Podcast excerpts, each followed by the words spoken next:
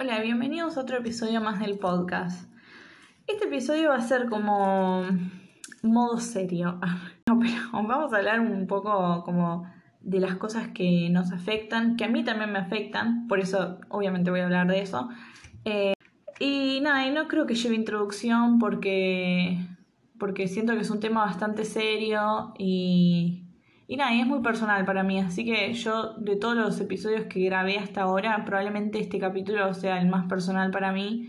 Y es difícil hablar de las cosas que te molestan o que quizás tipo no te molestan de los demás, sino de vos mismo. O sea, hablarlo y que cualquier persona lo pueda escuchar te hace sentir un poco vulnerable. A todo esto, claro que yo no soy tipo gurú ni sabia de estas cosas. O sea, yo por mis experiencias y por lo que leo, pero no soy psicóloga ni nada de eso. O sea, no me justifico, pero bueno, yo aviso, por las dudas. Hablo más relaciones de amistad que de pareja, pero si querés interpretarlo como pareja, podés hacerlo. O sea, es válido abarca para todo, ¿ok? Voy a estar hablando en el episodio de hoy es sobre un término que yo no lo conocía, no estaba familiarizada y de hecho tipo yo estaba un día en Instagram y me apareció como una publicación de una chica que sube como cartelitos, ¿cómo se dicen? Tipo cheerful o... ¿cómo se dice? Hype messages, o sea que te dicen como que 7 señales para, qué sé yo, es motivarte, o tener, disfruta esto, bueno, como cosas así, o sea, cosas que necesitas escuchar. Entonces me crucé con uno que decía tipo como señales de que sos o que actuás como people pleasers. People pleaser se le llama a una persona que básicamente necesita que el otro, con la persona que se está relacionando, que esa persona se sienta bien, se sienta cómoda y piense solo cosas positivas de uno mismo porque tiene miedo al rechazo. O sea, que quizás le diga a esa persona que no le cae bien o que, no sé, o que somos malas personas o lo que sea. O tipo por no querer aguantar una crítica negativa. Lo que va a ser un people pleaser, básicamente, es como no contar sus problemas, ocultar un poco sus emociones, ocultar sobre todo ser vulnerable, diría yo. No querer bombardear al otro con sus cosas porque piensa que quizás lo puede incomodar, no decir cuando las cosas nos molestan, no ir a un lado cuando no queremos ir, o sea... tipo decir, che, no quiero ir a tal lugar por X motivo. Justo, razonable, listo, ¿entendés? Y no hacer las cosas cuando las queremos hacer por miedo a lo que nos digan los demás. Esas son las razones principales por las que un people pleaser, hasta donde yo leí, se caracteriza, ¿no? Obviamente, al menos en mi opinión, yo me identifico con todas. O sea, imagínense, tipo, mi reacción cuando yo leí, cuando yo iba deslizando... yo iba deslizando las fotos ahí y yo decía, bueno, a ver, la primera, sí, la segunda también. Yo dije, mamita, estoy, tipo... Pero obviamente es muy difícil darse cuenta cuando de estas cosas, ¿no? Porque uno las hace inconscientemente y no es que las hace 2 meses. Yo creo que es como una movilización ya y es algo social que te impulsa a ser así. Porque de por sí que tengamos miedo al rechazo... en el sentido de que alguien, tipo, de que la opinión de los demás importe más que la tuya, es como ya grave eso. Porque al final del día, vos sos quien te conoce, vos sos quien te define como persona, y por más que una persona te diga algo que vos sabés que no sos, no significa que vos estás cerrado y que le tenés que creer lo que dicen los demás. No, al contrario. Ahora, que una persona no le caigas bien, o que vos no le caigas, o que vos no te caigas bien una persona, está perfecto. O sea, literalmente te cruzas en el camino gente que no está hecha para ser compatible con vos o para llevarse bien. O sea, simplemente hay personas que no encajan y listo. Y no tiene nada de malo. Otro día en la clase de turismo también hablaban de eso, o sea, como de encajar o no encajar. Y que porque algo no encaja, no significa que no encaja en ningún lado, sino que no encaja ahí y hay que buscar dónde uno pertenece, ¿no? Porque tampoco está bueno estar en una relación donde es tóxica, ponele, donde ninguno de los dos se siente bien. Eso es una actitud de people pleaser, o sea, siempre poner lo que opinan y las cosas de los demás arriba de lo nuestro, que no, para mí en mi opinión no está bien, y no es ser egoísta pensar primero uno mismo, es quererse y es respetarse. O sea, se distorsiona mucho a la hora de decirlo en voz alta. Y también, imagínate, tipo, cómo se debe distorsionar cuando hay gente que tiene diferentes formas de decir las cosas, ¿no? Yo no soy una persona que me enojo seguido, que me gusta discutir. O sea, no me gusta discutir ni con gente que no conozco ni con mis amigos. Pero sí hay que reconocer y saber decir como, che, cuando algo no te gusta, obviamente no lo vas a mandar a la mierda, ¿no? O sí, haz lo que quieras. Pero ser fiel a uno mismo y decir como, bueno, si no te sentiste bien, por más boludo que haya sido la situación, decilo, tipo, che, no me gustó esto, no sé, tipo, no me sentí medio incómoda con lo que dijiste. Porque también, tipo, puede pasar con cualquier cosa, o sea, puede haberse malinterpretado el mensaje, pudiste simplemente ponerle, ¿cuántas veces nos han pasado no querer ir a un lugar y haber ido igual simplemente por el hecho de qué es lo que van a decir de mí si yo no voy a ese lugar? Y es como, no, si vos no querés ir por X motivo, no vayas. Y le explicas a las personas que sí son tus amigos, que considerás que les importás y a vos te importan, le decís, mira, no voy a ir o no tengo ganas de ir porque, no sé, quiero quedarme en casa o voy a hacer otra cosa, o simplemente no tengo ganas de ir porque no me siento bien, punto. Imagínate que vos vas a un lugar donde no te sentís bien. Para empezar, ya vas con cara de culo porque no querés ir y ya vas sintiéndote mal y diciendo voy a estar todo el rato que esté allá mal. Voy a estar sin ganas, pasándomela mal, esperando que se termine. Y eso no solo está en vos, o sea, si no se va a reflejar en los demás. Y los demás también se van a sentir quizás hasta mal o incómodos de tu actitud y quizás hasta lo toman peor, o sea, lo toman personal. Quizás son temas o inseguridades de uno mismo que se reflejan de esa forma y parecen ser otras cosas y no son nada más que inseguridades. Pero como nos cuesta comunicar, y yo también me vuelvo a meter acá en la bolsa, a mí me recuesta, tipo, decir, che, tipo, nada, me da inseguridad tal cosa o no sé, tipo, quizás tenía una re expectativa de algo y, tipo, me re desilusionó tal persona. Y creo que eso también nos hace humanos, o sea, y no nos hace como tan robots ni nos hace pretender algo que no somos. Porque para eso también están las redes sociales, o sea, que solo subís lo que vos querés y lo que vos querés que la gente vea de vos, ¿no? O sea, nadie sube como cuando se sienten mal o están llorando o qué sé yo, o querés decir una unpopular opinion, ponele, ¿no? No lo subís tipo a la historia o como publicación. Bueno, y es como que eso se vuelve un hábito y una rutina, y que si hay alguien que lo hace, que, o sea, que es diferente a los demás en vez de decir como, che, bueno, está bien, o sea, está subiendo lo que se le da la gana y está perfecto, no, lo critican. Y eso es la carga social con la que fuimos creciendo, con la que crecimos. Y como, no sé, como sobrejuzgar más de lo que se puede, o sea, si es que se puede más. Y también como parte en esas inseguridades de los demás, imagínate, tipo, sentirte inseguro por lo que digan los demás y por tus inseguridades propias. Es como, llega un punto que no es saludable. Y no es saludable para vos misma, y si no te das cuenta, el cuerpo te lo hace saber, de alguna forma. Entonces también hay situaciones que te obligan a estar en una misma posición por muchísimos años, bueno, cuando uno termina esos ciclos, es como que sigue con ese trigger o con ese entrenamiento de lo que venía haciendo hace muchísimos años, o sea, de comportarse de tal forma, de no decir lo que uno piensa, de tener miedo de que si digo esto, quizás la gente de mi alrededor voy a dejar de agradarle.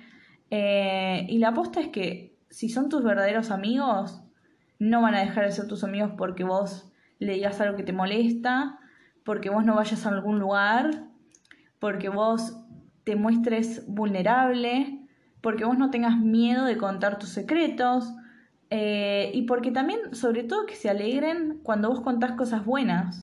Ayudar a esa persona que salga un poco de la zona de confort. Como actuar de manera supportive con el otro, ¿entendés? En todo lo que haga, en lo bueno y en lo malo. Y en que un no significa que es malo o que es negativo. Que es tipo, puede ser, o sea, que el no sea tan fluido como un sí. O sea, como nosotros diariamente decimos sí a todo, bueno, a veces tipo cuando no tengamos ganas o no estemos de acuerdo con algo, hay que decir que no. Porque después volvemos a lo mismo, ¿no? Entonces es un círculo vicioso, porque al fin y al cabo no te va a beneficiar a vos ni a la otra persona. A la otra persona porque le mentís, y a vos mismo también te mentís y te hace mal. Porque después tipo estás vos mismo y decís, bueno, ¿por qué hago o digo cosas que en realidad no siento? Porque tengo miedo de lo que los demás puedan llegar a decir. Porque necesito que el otro se sienta bien constantemente a mi alrededor para que yo comprobarle al mundo que soy buena persona. No, porque tengas tus días malos, porque a veces te comportes de una manera diferente o que la otra persona no haya conocido de vos. No significa que sos mala persona. Significa que tenés tus días y que sos como todo el mundo. Y, o sea, yo re agradezco tipo, que haya gente así, porque también como que te ayuda a que vos puedas ser de la misma forma. O sea, está bueno copiar ese tipo de acciones. Como decir como, bueno, no hay que estar todo el tiempo en un 100% o fingir que todo está bien. Cuando algo está mal, hay que hablarlo, hay que comunicarnos, no hay que quedarnos callados, hay que encontrar formas de como sacar lo que nos está pasando. También lo que pasa mucho con lo que es el concepto de people pleaser va muy aferrado obviamente con las relaciones, ¿no? Entonces ponele, en situación de amistad, las amistades van y vienen, es un concepto que, o sea, como punto de partida todos lo tenemos que tener en claro, que nada es para siempre. Desafortunada y afortunadamente, o sea, las cosas malas no son para siempre, por suerte, y las buenas tampoco. Y eso es lo que le da el equilibrio a nuestra vida, ¿no? Y lamentablemente hay amistades que se terminan por X motivos, porque es mejor, porque resulta ser más saludable, porque vas por diferentes caminos, porque creciste, porque no opinás lo mismo, porque son etapas y no está mal y no significa que uno se olvida con las personas que uno creció y con las personas que uno estuvo alrededor. Yo he tenido amistades que he querido un montón y hoy en día quizás no soy amiga ya de esas personas, pero no significa que las odio, les deseo lo peor, son malas personas porque ya no son mis amigas. No tiene nada que ver. Significa que llegó un punto donde lo más saludable fue terminar la relación, ¿no? Y también uno dice, bueno, o sea, perdí amistades importantes y a las que les confié un montón de cosas. Y quizás esas personas se lo contaron a todo el mundo, entonces ahora con las personas que voy conociendo en mi camino no les cuento nada porque me da inseguridad de no confiar, o sea, trust issues. Y acá traemos otro término más, que es como se va tejiendo todo, si se dan cuenta. Pero bueno.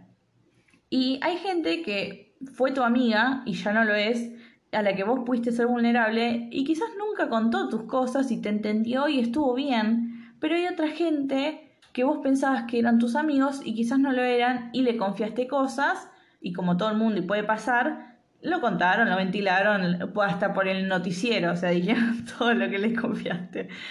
Y no por eso sos mala persona, no porque ya no sos compatible con alguien. O que alguien dijo o distorsionó las cosas que dijiste, sos mala persona. No, o sea, ese término no te tenés que aferrar con lo que diga el otro, sino con vos mismo, como vos actuás. Realmente la respuesta está en uno. O sea, desde que nos levantamos hasta que nos vamos a dormir, nosotros literalmente decidimos cómo vamos a actuar con los demás. Y si estás bien, te sentís que estás en lo correcto y que aportás opiniones y dejás que obviamente haya un intercambio con los demás, que todo fluya, bueno, nada, yo creo que estás haciendo un buen trabajo, o sea, y que realmente porque a alguien no le caigas bien no significa que eso es lo que te define. O sea, lo remarco porque creo que es la base de todo, creo que es la mayor inseguridad. Eso con el miedo al rechazo y con el miedo a confiar en alguien y tener que decir como, no, tengo que esperar un año o más que me conozca una persona para realmente abrirme ante ellos y nada, y confiar de que no digan nada. No, porque podrá pasar 1, 2 años, 6 meses, 5 años... Y quizás, tipo, esa persona le contaste la cosa y lo dijo igual, o sea, no hay como realmente un reglamento. Somos personas súper variadas y diferentes y bueno, y así funciona todo, o sea.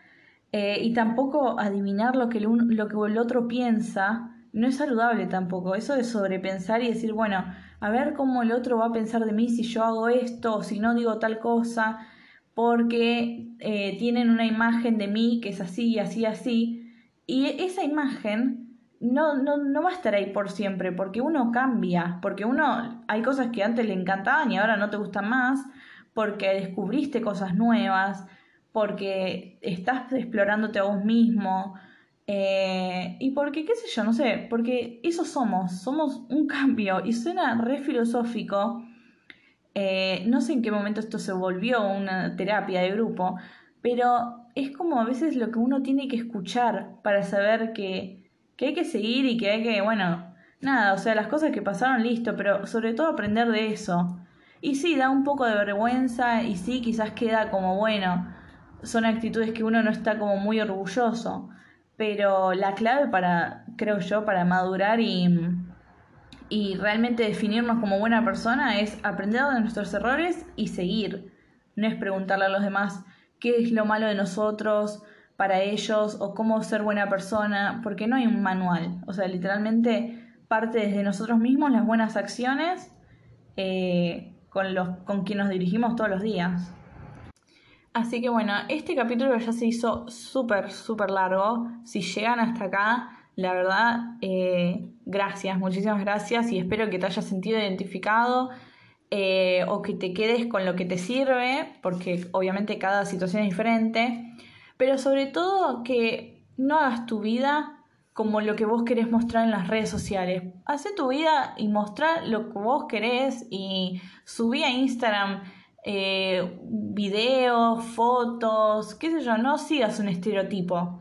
Y obviamente va a haber gente, mucha gente quizás, que no te siga atrás porque sos diferente, o porque no estás dentro del estereotipo de cumplir con un cierto estereotipo de las cosas que hay que subir a Instagram. Si querés subir un video tocando la guitarra y hace 2 meses aprendiste a tocar la guitarra, pero te hace feliz, subilo. Si querés armar un podcast, como hice yo, hacelo.